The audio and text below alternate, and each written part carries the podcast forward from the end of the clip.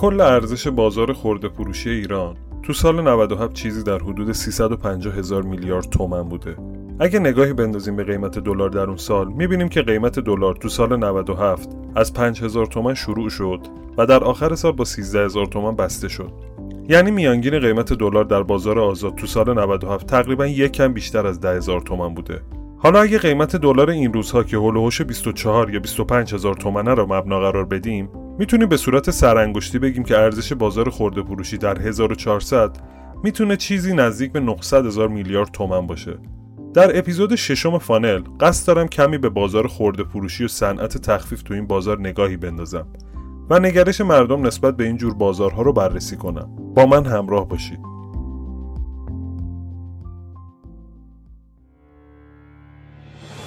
من یاسر نصاری هستم.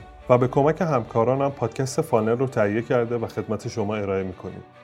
فانل پادکستی هست که روی موضوعات بازاریابی و برندسازی تمرکز داره. موضوعاتی که در دنیای امروز اهمیت زیادی دارن. ما توی این پادکست محتوای علمی و عملی رو از منابع دست اول و قابل اتکا با زبانی راحت و عملیاتی به شما عرضه می‌کنیم تا بتونیم توان شما رو در دنیای پر از پیچیدگی کسب و کار بالا ببریم موضوعی که قراره در هر قسمت در مورد اون صحبت کنم از طریق چند پارامتر ارزش گذاری شده و انتخاب میشه که مهمترین اونها اهمیت موضوع در کسب و کارها نحوه پیاده سازی موضوع مورد نظر در بخش های بازاریابی و برندسازی مدل های علمی و عملی ابداع شده برای اون کار و مواردی از این دست هست. بازاریابی و برندسازی از علوم بین رشته‌ای هستند و ممکنه در بین صحبت هامون مزامین و مفاهیم رشته های مختلف مثل مدیریت، اقتصاد و روانشناسی رو هم پوشش بدیم و یا نگاهی به مفاهیم و معانی اونها داشته باشیم. در هر قسمت منابع اصلی رو معرفی می‌کنم تا اگر دوست داشتین برای مطالعه بیشتر به اونها مراجعه کنید و اطلاعات بیشتری به دست بیارید. فانل هر سه هفته یه بار روی پلتفرم های مختلف مثل گوگل پادکست، اپل پادکست، کست باکس، تلگرام و کانال های ارتباطی فانل منتشر میشه. اگه دوست دارید در مسیر تولید پادکست کمک مالی یا محتوایی یا رسانه‌ای بکنید، لطفا از طریق ایمیل contact us at sign فانل پادکست با ما ارتباط داشته باشید و یا تو کانال های ارتباطی مثل تلگرام که اطلاعات تماسمون اونجا گذاشته شده بهمون پیام بدید. همین اول پیشنهاد می‌کنم که کانال فانل در تلگرام رو دنبال کنید چون منابع اصلی محتوای پادکست ها رو اونجا بارگذاری می‌کنم و همچنین یه سری محتوا و اطلاع رسانی رو اونجا به اشتراک می‌گذارم. منبع اصلی تو اپیزود ششم مقاله تحت عنوان ارائه چارچوب نگرش به خرید از فروشگاه های هموار تخفیف نوشته مصطفی نصری و دکتر محسن نظری هست. البته از اینترنت و ویکیپدیا هم استفاده کردم. مثل روال همیشگی یه چند تا مفهوم و کلمه رو تعریف می‌کنم و بعد توی بحث عمیقتر میشیم.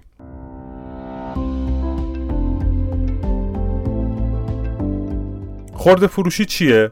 خرده فروشی یا retail یعنی فروش یه سری کالا و اجناس فیزیکی که توی جای مشخصی مثل فروشگاه، مغازه، سوپرمارکت و یا مراکز خرید به مصرف کننده نهایی فروخته میشه. یعنی کسی که قراره ازش استفاده کنه. خرده فروشی شامل محصولات خوراکی، محصولات خانگی، اسباب اثاثیه منزل، لوازم برقی، لباس و از این جور چیزا میشه. این یعنی اینکه اگه فکر می‌کنید خرده فروشی فقط محصولات خوراکی رو شامل میشه، باید بگم که تو ادبیات بازاریابی اینجور نیست. و در واقع طیف وسیعی از محصولاتی که نام بردم رو شامل میشه. فروشگاه‌های زنجیره‌ای چی هستن؟ فروشگاه زنجیره‌ای یه سری فروشگاه فیزیکی هستن که تحت لوای یک نام برند توی سطح شهر، کشور و یا چندین کشور پراکنده شدن و حضور دارن. محصولات متعددی تو این فروشگاه ارائه میشه که می‌تونه طیف وسیعی از خواسته های خانوار رو تأمین کنه و همین دلیل اهمیت زیادی دارن. طبق اون چیزی که من متوجه شدم اولین فروشگاه زنجیره‌ای توسط برادران اخوان کاشانی با نام فروشگاه زنجیره‌ای بزرگ ایران تو سال 1340 در ایران تأسیس شد. و هشت سال بعد محمود خیامی و برادرش فروشگاه زنجیره‌ای کوروش رو راه اندازی کردند که بعد از انقلاب به فروشگاه قدس تغییر نام پیدا کرد. فروشگاه زنجیره‌ای معمولا کارشون خورده فروشیه. فروشگاه تخفیفی چی هستن؟ مغازه های حاجی ارزونی رو که دیدین. اینا یه چیزی شبیه به اونا هستن. فروشگاه تخفیفی یه نوع فروشگاه خورده فروشیه که همیشه کالاهایی که داره رو با قیمتی پایینتر از قیمتی که تو بازار پیدا میشن رو عرضه می‌کنه. این تخفیف ها معمولا به دلیل اعمال چند راهکار اساسی رخ میده. یکی از این راهکارها اینجوریه که فروشگاه‌های تخفیفی کالاها رو در حجم زیاد می‌خرن تا بتونن از عمده فروش یا تولید کننده با قیمت پایینتر محصولات رو دریافت کنند و در نهایت با قیمت پایینتری محصولات رو عرضه کنند یا سعی می‌کنن با کم کردن حاشیه سود محصولات رو با قیمت پایینتر بفروشن اما حجم فروششون رو بالا ببرن. راستی در این مورد در بخش دوم همین اپیزود صحبت می‌کنم و در مورد خود داستان تخفیف و مسائل اقتصادی مربوط به اون یک کم شرح مسئله می‌کنم.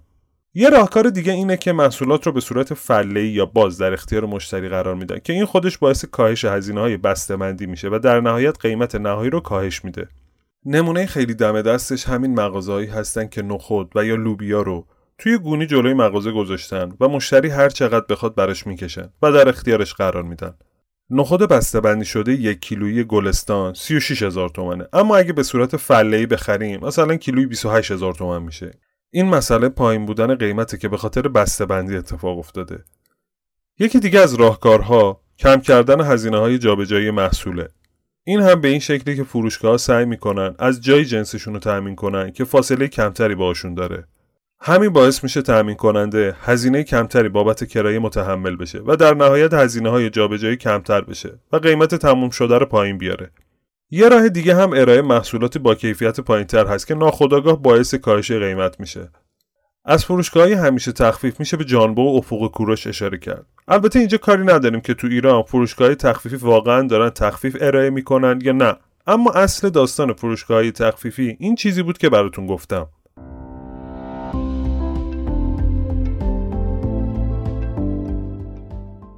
ارزش یا ارزش از نگاه مشتری چیه؟ ارزش یعنی تفاوت اون چیزی که میدی و اون چیزی که می‌گیری. یعنی شما پول و زمان می‌گذاری و چیزی رو خرید می‌کنی و در نهایت به یه محصول و یه خدمات دسترسی پیدا می‌کنی. در واقع فقط اون محصول و خدمات اون چیزی نیست که دریافت کردی. ذهن ما همیشه در حال محاسبه کردن و مقایسه است. وقتی میری چیزی می‌خری این فقط قیمت محصول نیست که ارزش اون رو برای شما رقم می‌زنه بلکه تلاشی که برای رسیدن به اون محصول می‌کنیم هزینه های روانی نحوه دسترسی جایی که داریم اونو می‌خریم و موارد اینچنین برای ما ارزش آفرینه و در نهایت میشه ارزش ادراکی مشتری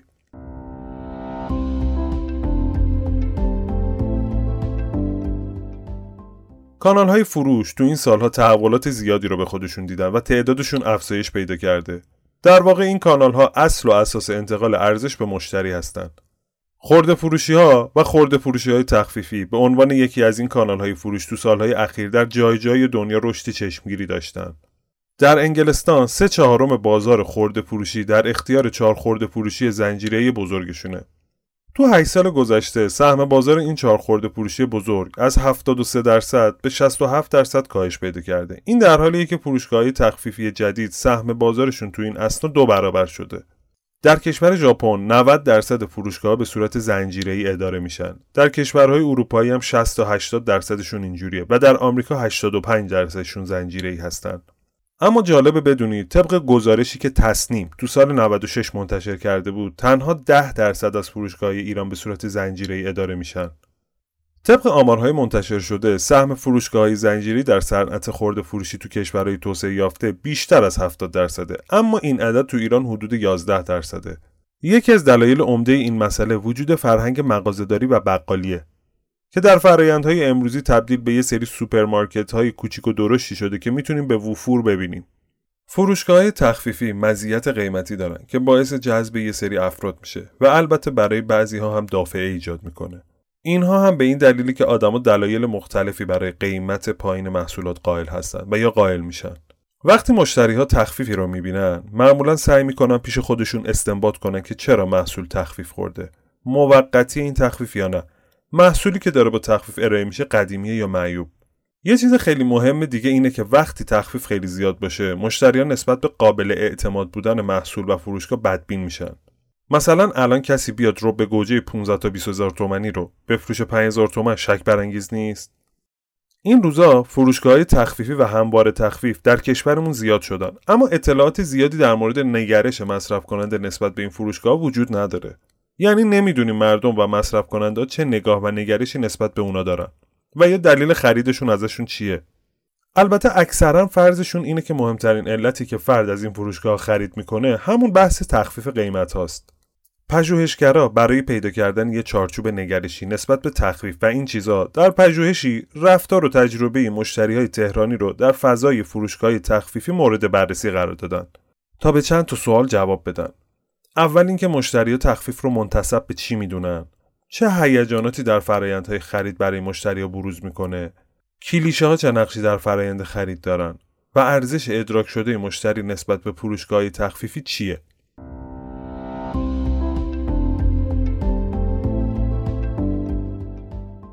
یکی از ابعاد نگرش به فروشگاه های همیشه تخفیف کلیشه های ذهنی افراد از این فروشگاه هاست. مثلا آدما فکر می‌کنن که مشتری این فروشگاه ها آدمایی از قشر متوسط رو به پایین هستند. یعنی افراد خرید از این فروشگاه های تخفیفی رو شاخصی برای قضاوت اجتماعی می‌دونن و توانمندی اقتصادی فرد رو با اون میسنجن. این به معنی اینه که افراد خرید از این فروشگاه رو تو کلیشه های ذهنی فقیر و غنی جای میدن و فکر می‌کنن هر کی از این جور جا خرید می‌کنه پس از نظر درآمدی و دارایی جزو قشر پردرآمد محسوب نمیشه. به همین دلیل این کلیشه می‌تونه بر احساس تجربه خرید از این فروشگاه اثرگذار باشه. روایت خریداران از این فروشگاه ها بازداب دهنده حس ناخوشایند اونهاست که به شرم و خجالت از خریدشون نزدیکه. شاید به همین دلیلی که افراد خرید از این فروشگاه ها رو به عنوان خود ابرازی مطرح نمی‌کنن. یکی دیگه از ابعاد نگرشی بحث احساسات فرده. یعنی فرد در زمان خرید وقتی کالا و محصولاتی رو با قیمت پایینتر از میانگین قیمت بازار می‌خره حس برنده بودن پیدا می‌کنه و احساس لذت از خرید می‌کنه. توجه داشته باشید که این حس درونیه و ممکنه به صورت آگاهانه و مستقیم به هیچ وقت نمود و بروز خارجی نداشته باشه. بحث دیگه دلایل منتصب به این تخفیف هاست. بعضی ها ممکنه در مواجهه با تخفیف بگن اونقدری که باید تخفیف داشته باشه تخفیف نداشته.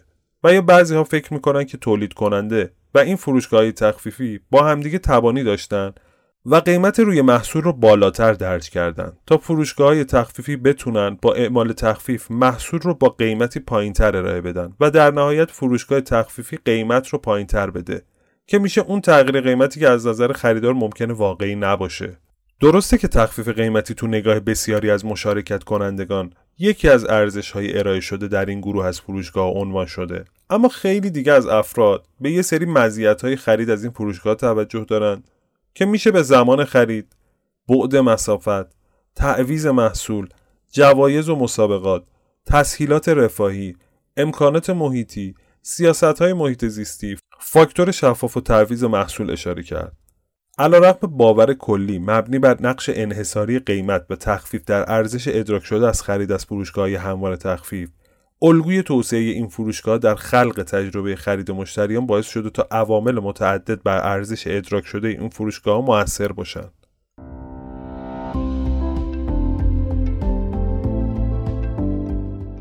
چون بحث تخفیف و تخفیف دادن همیشه در کسب و کارها رایج بوده و برای خیلی اهمیت داره در ادامه کمی در مورد تخفیف دادن و کشش و تقاضا و اقتصاد میگم تا قضیه تخفیف دادن هم روشن بشه برای ارائه این مطلب از مقاله تخفیف دادن خوب است یا بد که در تجارت نیوز منتشر شده استفاده می کنم.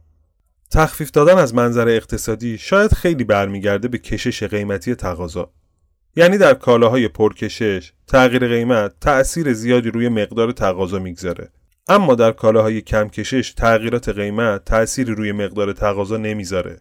مثلا اگر طلا 20 درصد تخفیف بخوره تقاضا براش به شدت بالا میره که این نشون دهنده پرکشش بودنشه. اما مثلا قیمت نون 50 درصد هم تخفیف بخوره خیلی تو میزان خرید تأثیری نمی‌گذاره. البته یه چیزو نباید فراموش کرد و اونم اینه که وجود و یا عدم وجود کالای جایگزین و یا مثلا اینکه اون کالا چقدر برای جامعه ضروریه روی کشسانی کالا به شدت موثره. اگه قیمت بنزین از لیتری 1500 تومان بشه 1700 تومان چون جایگزینی نداره پس تاثیر آنچنانی هم روی مصرف نمی‌گذاره.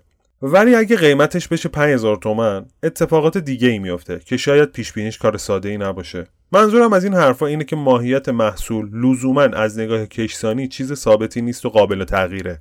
چیزی که مهمه و باید بهش توجه کرد اینه که تخفیف همیشه مقدار فروش رو افزایش میده اما این معنیش این نیست که دریافتی رو افزایش میده. مثلا بلیت پرواز تهران شیراز توی شرکت هوایی 300 هزار تومنه. این شرکت تو روز 200 تا بلیت میفروشه. اونا قیمت بلیت رو 150 هزار تومن کاهش میدن. فروش بلیت روزانه به 350 عدد می‌رسه. درسته که تعداد و مقدار فروش افزایش پیدا کرده اما با یه حساب و کتاب سریع میشه فهمید که فروش شرکت تو این طرح تخفیفی 7 میلیون و 500 هزار تومن کم شده. اما همین تخفیف 50 درصدی باعث شده که 150 مسافر جدید پرواز با این شرکت رو تجربه کنن.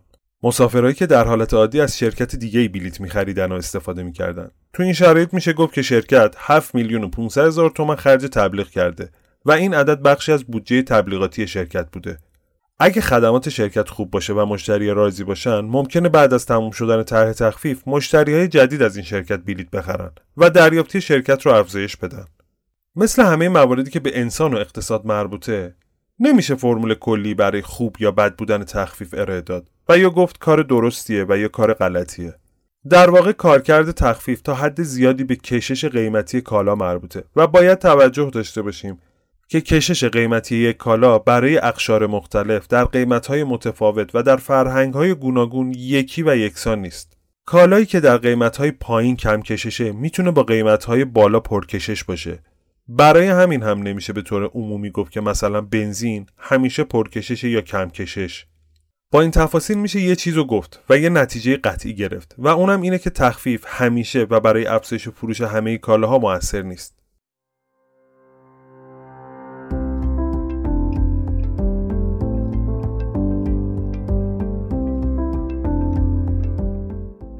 چیزی که شنیدید قسمت ششم پادکست فانل با عنوان خورده فروشی و تخفیف نگرش مردم چیست بود؟ که توسط من یعنی یاسر نصاری ارائه شد. لطفا نظراتتون رو در شبکه های اجتماعی و یا راه های ارتباطی فانل تو اینستاگرام و تلگرام با ما به اشتراک بگذارین.